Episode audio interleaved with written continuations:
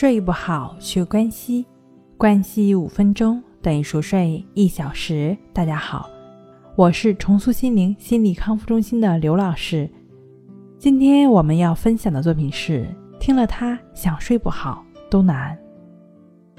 在我们生活中的周围有这样一些人，他们似乎是为闹事而生的，他们最怕独处，最怕夜晚。当别人都进入了梦乡，他们往往是无法入睡的。这个时候，往往不得不找个地方去消遣，要么去游戏厅，要么找人聊天，要么逛街，要么看电影。即便是一个人在家，也会打开电视机，看一些无聊的肥皂剧，或者把音响开到最大。他们极其害怕孤单。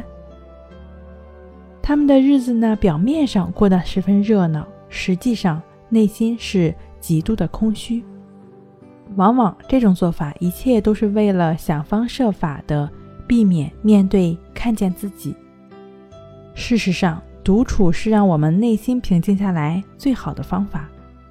在尘世中的我们，应该有一份安然宁静的心。然而，人世间有太多会。扰乱我们心绪的因素，所以我们需要调节。首先，我们可以学会让自己静下来，把思维沉静下来，慢慢的降低对事物的欲望，把自我经常归零。每天都是新的开始，没有年龄的限制。只要你对事物的欲望适当的降低，会赢得更多求生的机会。所谓。退一步自然宽，就是这个道理。另外呢，阅读也是让我们凝神静气的一种方法。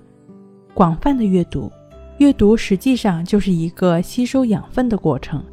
你的求知欲在呼喊你，要活着就需要这样的养分。的确，在纷纷扰扰的世间，每个人都应该给自己一个静下来的理由。睡眠是最好的休息方式。但是，如果你失眠了，首先要调整自己的心态。比如，一天繁琐的工作结束之后，你可以听听音乐。通过音乐，你可以发现生命的意义，原来是感受生活中点点滴滴的美好。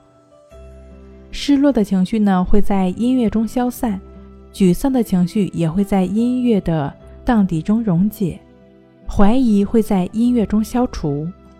也可以看看书，它会帮助你寻找心灵的安顿。用音乐去寻找心灵的安顿，闯过生命的种种关卡，抵达心灵平静的彼岸，你便能保持心灵的宁静，多一份圣洁与执着。如果说以上的音乐、看书等等的方式你都尝试过，但是对于自己来说并没有太大的作用。还是会有一些睡眠障碍的话，你也不用担心。可以通过就只是去感觉呼吸，通过简单的关系法的练习，帮助我们不断的清除心底的负面垃圾，帮助我们不断的回归当下，安然入睡。睡不好，学关系，关系五分钟等于熟睡一小时。好了，今天跟您分享到这儿。那我们下期再见。